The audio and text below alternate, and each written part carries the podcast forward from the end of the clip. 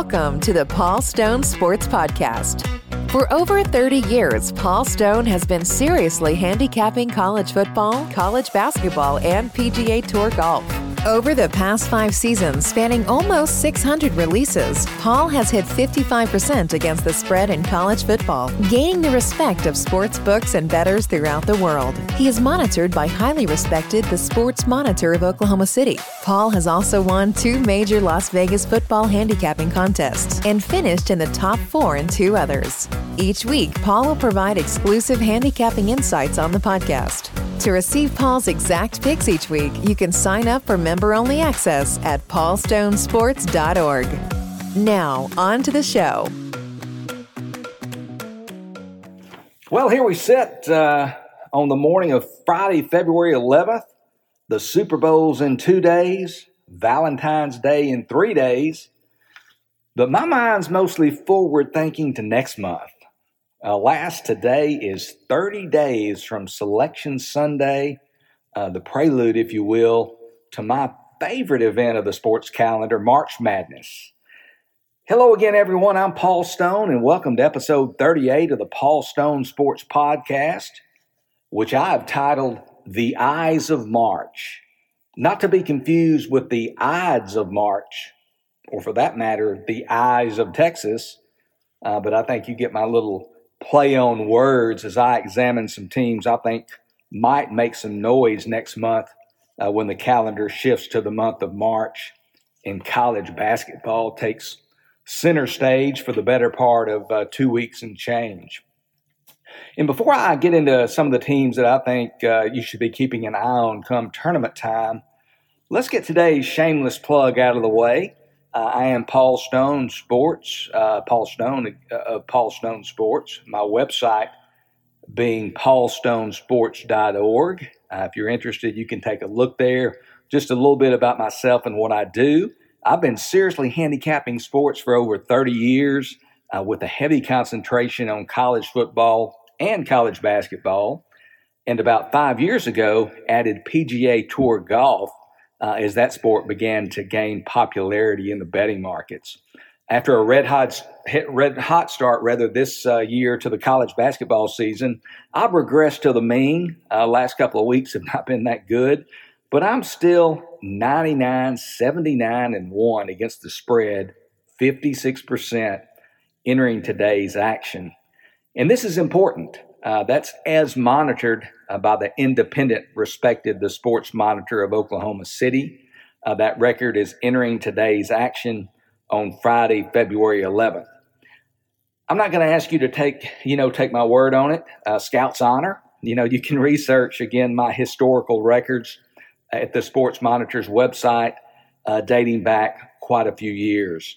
Uh, many of my clients, I believe, are more discerning individuals uh, who understand uh, and respect uh, the difficulty and rarity, for that matter, of a long term winning sports bettor. Uh, if you want a pretty face and a bronze tan, you know, I'm probably not your girl. Uh, if you're easily swayed by an obnoxious, loudmouth, what do you think about me kind of guy wearing chains and sunglasses and whatever else, that's not me either. I could tell you what that is, in my opinion, but this is a this is a family show. Sports betting day in and day out, it is a battle. It is a grind. Uh, my results, I think, speak for themselves. Again, if you're interested, take a look at uh, paulstonesports.org. Going to look at some teams here. Just I'm to kind of go just kind of here and there and just jump all over the place uh, about what I'm thinking uh, here in the middle of February uh, about teams that might make some noise, that might even have a chance to win the NCAA tournament, and maybe some teams as well that are overrated uh, as we get closer to the tournament. First of all, I'm going to take a look at three long shots. These teams aren't going to win the NCAA tournament, uh, but they might win a game or two. You know, one of these schools, it, it wouldn't surprise me greatly if one of them made the Sweet 16, uh, could perhaps be this year's Cinderella. Uh, these teams have all won 20 games. And without further ado, I'm going to let you know the teams I'm looking at and then just give you a little information about all three. Uh, these teams being New Mexico State, Murray State, and Wyoming.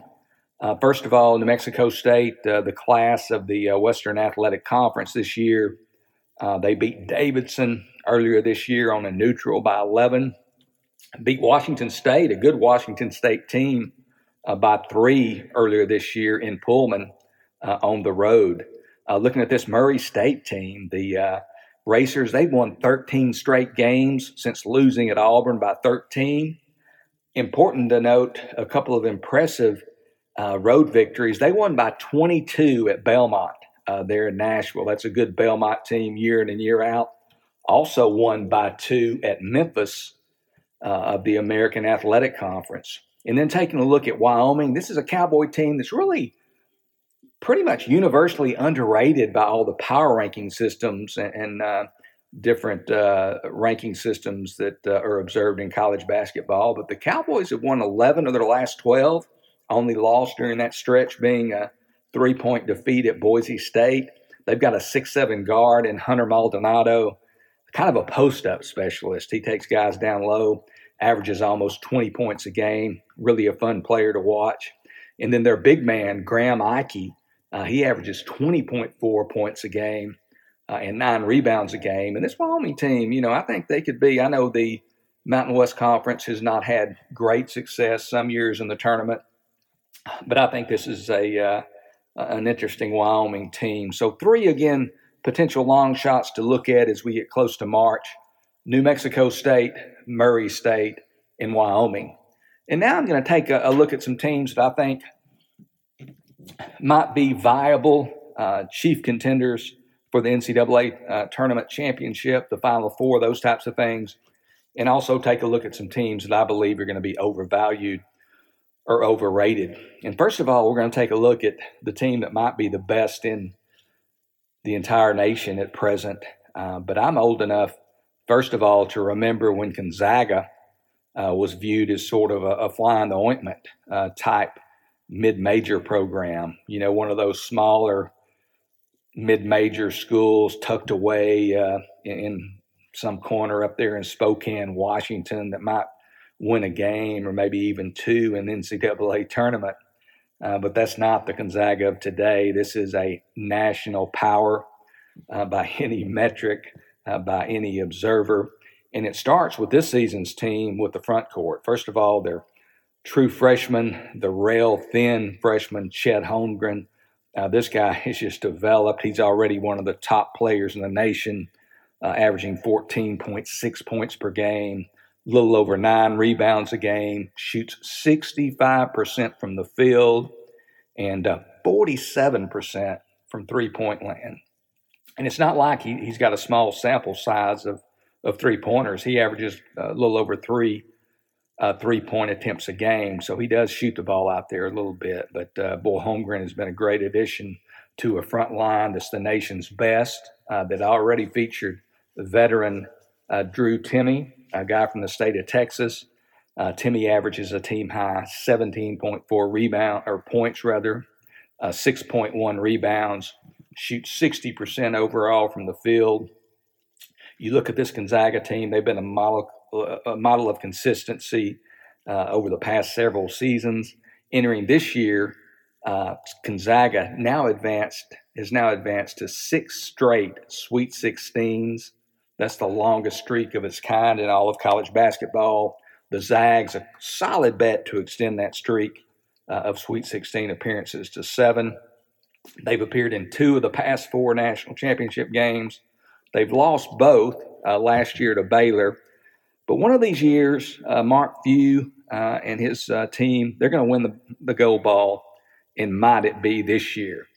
Going to look at a team now that uh, I think might be a little bit overrated. That I think, although it wouldn't be a, a huge surprise to me or anyone else if they made the, the Final Four, looking at this uh, week's number one team in both major polls, the Auburn Tigers. Uh, they lost earlier this week on Tuesday. I record here on Friday February 11th, uh, approaching 10 a.m. Central. Uh, they lost on Tuesday, the 8th, uh, three days ago at Arkansas in overtime. They're not going to be number one when the polls come out uh, in, in, a few days, the new poll. That loss at Arkansas doesn't really concern me. Arkansas is playing well. The Tigers also were without their senior point guard, Zep Jasper. What does concern me a little bit is the narrow losses uh, in the last few weeks at conference bottom feeders, Missouri and Georgia. Those two teams are combined 4 and 17 in SEC play. Uh, Jasper also, he did miss the game at Georgia last Saturday, six days ago. But you've got to put those kind of teams away, you know, full strength or not, uh, if you're going to win a national championship. Uh, you know, I'll say, uh, in my opinion, I'll make the prediction that the supremely talented Tigers uh, miss out on a trip to New Orleans in the Final Four. A better pick from the SEC, uh, in my mind, to make the Final Four, the Kentucky Wildcats. Uh, last season, first of all, they're historically bad, nine and sixteen edition. I don't think it's set too well with Coach Cal. Uh, they won. This is a team, you know, when I'm looking for a team that, that I think might win it all or might make a deep run in the NCAA tournament, I try to look at that their performance on the road. And a lot of the major programs obviously don't play a whole lot of true road games in the non-conference. But once we get to this part of the calendar, you've got a little bit of a sample size. And looking at this Kentucky team, uh, they won by 11 at Alabama last Saturday after leading by 17 points with three minutes to go. Uh, the road game prior to that, Kentucky strolled into Allen Fieldhouse on a Saturday night uh, and dismantled Kansas by 18, uh, led by 20 at the half. And again, you know, when I look at potential national championship caliber teams, I ask myself, what have they done on the road? Uh, and this Kentucky team obviously has an impressive road resume. Uh, this isn't a you know a poorly fitted collection of one and dones. Uh, this is a team uh, starting to peak. Watch out for Big Blue Nation come March. So I like that Kentucky team quite a bit. Duke, uh, you know, this is a team uh, when when they're on. You know, there might not be a team in all the land with a higher ceiling than the Blue Devils. Uh, and wouldn't it be fitting if Mike uh, Mike Krzyzewski, their longtime uh, coach, who turned 75 in two days uh, this Sunday, the day before Valentine's Day. Wouldn't it be fitting if he was to win his na- sixth, rather, uh, national championship in the final season uh, of one of the uh, sport's most storied coaching careers, you know, in college basketball history? You know, I know there are a lot of Duke haters, but I'm a handicapper. You know, I'm not looking for a date to the prom and Krzyzewski's uh, accomplishments in Durham, uh, without question, uh, rank among the sport's historic best. Looking at another team that I think might be a little bit overvalued uh, come March. Uh, first of all, uh, Tommy Lloyd. He was Mark Few's first lieutenant there at Gonzaga for many years. This is his first season as the head man at the University of Arizona. He's done a stellar job in his first season there. But like Auburn, you know, I'll be surprised if Arizona advances to the Final Four. You know, they've won uh, they won by four first of all in, in non-conference at Illinois, lost by four at Tennessee in non-conference. Then you look at the uh, key conference game uh, at UCLA there in Westwood on January 28th. Uh, the Cats trail by 11 at the half. Never got any closer than eight in the second half, so they weren't really ever in the game uh, in recent home games uh, against UCLA and USC. Both those teams were within striking distance of the Cats uh, in the closing minutes. USC actually led by six points uh, at Arizona with six and a half minutes to go. So I just don't think, as much talent as they've got, I don't think Arizona either is a team that's going to make the Final Four. I think a lot of people are going to probably come out disappointed uh, when all's said and done concerning this year's edition of the Wildcats. I'm going to kind of look at the, the Big 12 um, just kind of as a whole. Uh, you know, this is a great 10 team league, uh, top to bottom. Uh, you know, they're perhaps not quite as, as top heavy uh, as the last two editions uh, of the conference. Uh, you know, this past year, obviously, Baylor wins the national championship. They beat Gonzaga in convincing fashion, 86 to 70. we didn't have a tournament in 2020, as we all know. Uh, but the year before in 2019, Chris Beard and Texas Tech, uh, they lost in overtime to Virginia.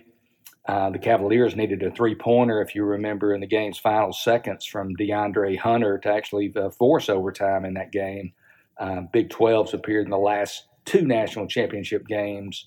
Again, Baylor winning Tech in 2019, coming very close. They might not have a team quite that good this year uh, as those Baylor and Texas Tech teams, but despite also, I know they lost the Big 12 SEC Challenge.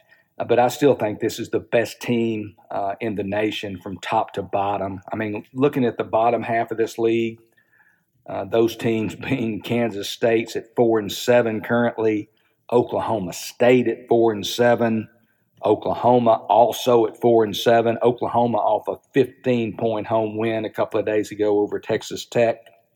West Virginia next to last in ninth place at three and seven and Iowa State in 10th place, last place in the league at 3 and 8. Uh, you look at, first of all, uh, Iowa State, the last place team. Let's look at them.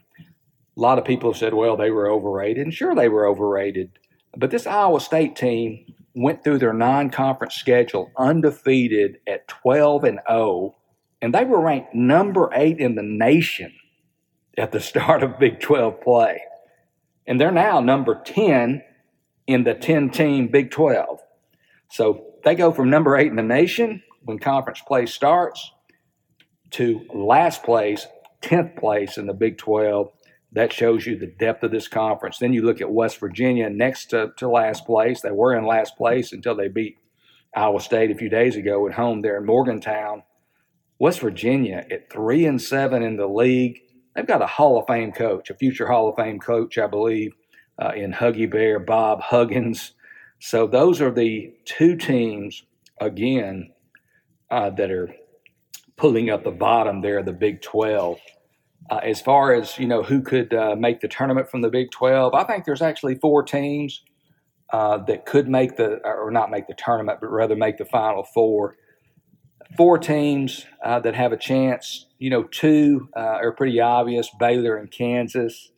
Uh, Texas Tech would be the third team. And then I still think Texas has a chance, although they have certainly, despite a home victory over Kansas a few days there in Austin on Big Monday, uh, have been primarily a disappointment, I think, to this point in Chris Beard's first year. This Baylor team struggled their last several games, uh, but very important to note that their top scorer LJ Cryer uh, has been battling a foot injury, a right foot injury specifically. Uh, he injured that foot. I think he broke that foot prior to preseason workouts. So Cryer's foot injury is certainly something that bears watching, no pun intended, uh, as the Bears move closer to March. If he's healthy, uh, they're a threat to win the uh, NCAA tournament. If Cryer's not healthy and those foot injuries can really be nagging, uh, I don't think Baylor's a team that's going to be in New Orleans uh, the uh, latter part of March and early part of April. But Baylor's certainly a team that can make it. And then Kansas, you know, I don't think this is Bill Self's most highly talented team, uh, even in recent years, but uh, they are a team that's got some great offensive players. they've got the and the top offensive player probably in the conference in uh, Agbaji, and uh, he's a great scorer, uh, can light it up and, and can uh, you know score points in bunches. And then you look at Texas Tech. Uh, there in Mark Adams' first season. Uh, Adams, a long-time junior college coach in Texas uh, at Howard College, was Chris Beard's top assistant for a few years. Got promoted when Chris Beard left to go to the University of Texas and take the job there. Texas Tech's really not missed a beat under Adams. They continue to play that great defense. They need a little more uh, of an offensive scoring threat uh, to, I think, make it to the Final Four. But Texas Tech's certainly a team that has the talent to do that. And then you look at this Texas team; they're kind of an enigma, uh, but they're starting to get better. You know, first of all, they're a, a great defensive team. There's no question about it. And I think defense really becomes important when you get to the tournament. Uh, you know, fouls, fewer fouls tend to be called. Um, they let you play a little bit more. And Texas is a team that's very, very physical. Uh, those of you who watched the game this past Monday against Kansas, uh, I think the refs probably let them play uh, quite a bit, and that was to Texas's advantage. You're kind of three yards in a cloud of dust. They'll get you in a phone bo- booth and kind of bully you up a little bit. So, just the way that the NCAA tournament is called uh, and the way that it's played, I think, is right up Texas's alley. Uh, this is a team that uh, going into the Kansas game, I'm not sure if this is still the case, but they led the nation in scoring defense at, at 54.9 points per game allowed. Also ranked in the top 20 in effective defensive field goal percentage at about 45%. So very, very strong defensively. They're a pretty good free throw shooting team, which has kind of been one of their Achilles heels in recent years. They shoot right at 75% from the line. Marcus Carr, important to note that he's starting to give them a little offense. He was a little bit tentative uh, one of their many transfers uh, out of the portal who came to the University of Texas once Beard was named uh, the Longhorns head coach. Uh, but Carr is a guy from Canada uh, who played uh, at the University of Minnesota and was actually first team All Big Ten there last year. many considered him to be the top incoming transfer out of the portal in all of college basketball this year. And again, his offensive game a little bit slow to flourish. He was a little bit tentative. Uh, but recently, in his last seven games, Carr's averaged a little bit over 14 points a game. Uh, he's starting to shoot the three pointer better. Real good free throw shooter. He's a creator. He can create his own shot. Uh, starting to find some comfort in Chris Beard's offense. And then, of course, Timmy Allen, uh, the Utah transfer, had the big game against Kansas on Monday. Uh, much was said by Jay Bilas and some of the other guys here on ESPN about Allen's mid range game um, from you know 12 to 16 feet. Uh, Timmy Allen is a big time player, and I think this Texas team, although they were overrated, some had them rated as high as number two in the nation. Uh, certainly overrated at the start of the season. Uh, I think they're starting to come into form a little bit, uh, and I think they could be a uh, team to be reckoned with. We're going to close today's podcast starting with the Super Bowl. Uh, you guys know I'm a a college guy again, football and basketball, and and mingle in, mix in a little bit of golf as well. But this is the Super Bowl. This is the biggest sporting event uh, in the uh, of the year. So we're going to talk about it a little bit. We've got Cincinnati, um, the Cincinnati Bengals, and the Los Angeles Rams playing uh, this Sunday, February 13th. And uh, I'm going to give a, a, selection on the side. Again, this is the Super Bowl, uh, but it's not a super betting event unless you are spending a lot of time on the propositions and have already taken the best lines, which are long gone on the props for the most part. Uh, but that's where the value lies in, in the markets. The derivative markets is where the value lies in this game. Certainly not betting the side or total, although there will be winners on the side, there will be losers. Uh, the same with the total. Uh, but don't overextend yourself because of the hype of the game, because of the hype, uh, the halftime show, uh, just because of your excitement, because it's not uh, a great betting event for those of us who uh, try to do this from a long term winning standpoint. Uh, looking at Cincinnati, you know, they were obviously fortunate a few weeks back to escape uh, with the 1916 win at Tennessee, uh, that being in the divisional round of the playoffs. You know, first of all, Joe Burrow, he did throw for 348 yards, but on the flip side, he was sacked nine times by the Titans in that game. Uh, the Titans were pretty good at uh, sacking the quarterback. They finished tied for 10th in the NFL with 43 sacks. But the teams that the, the team rather that the Bengals are playing this week, the Los Angeles Rams, uh, they uh, ended up uh, ranked third in the league in sacks with 50 team sacks overall. The Rams have three of the NFL's top 15 sack leaders this season uh, led by, you guessed it, uh, one of the game's very best up front. Aaron Donald had 14 sacks this year, uh, not too far behind Donald with 10 and a half sacks each. Linebackers Von Miller and Leonard Floyd. Uh, you've got to wonder if those three gentlemen are going to wreak havoc on Mr. Uh, Burrow's day come Sunday. Uh, the Rams also have, you know, what should be the advantage of playing the game on their home field. Uh, they're going to be playing there at the new SoFi Stadium. But I'm going to go the other direction. I just like this current uh, trajectory, if you will, of this Bengals team. In their last seven games, they are 6 0 1 against the spread. Uh, so they've been outperforming public perception.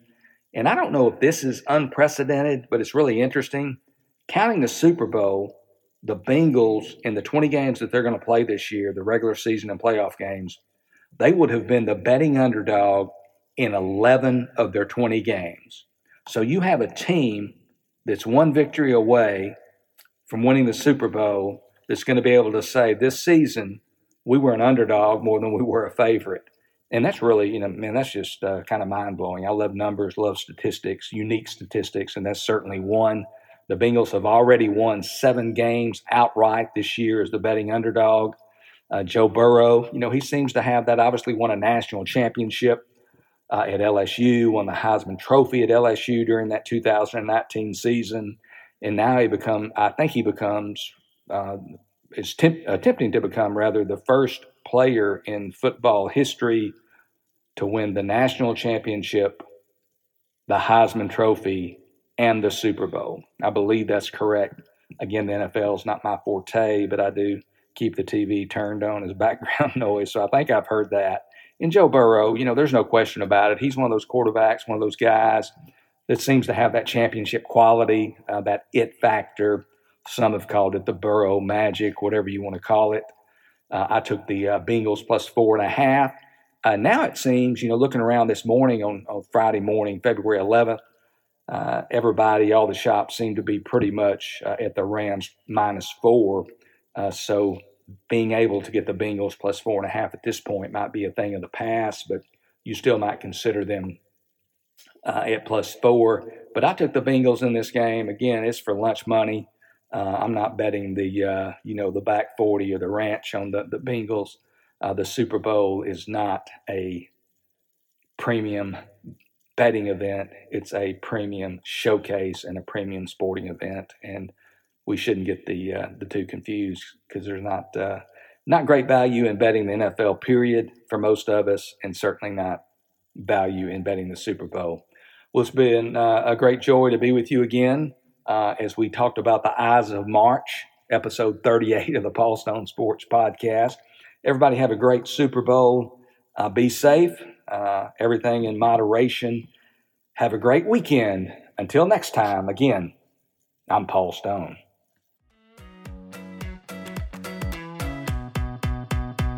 Thank you for listening to the Paul Stone Sports Podcast. Make sure to subscribe to the show on your favorite podcast platform so you never miss an episode. And visit paulstonesports.org to sign up for member only access to Paul's college football, college basketball, and PGA Tour golf picks and predictions.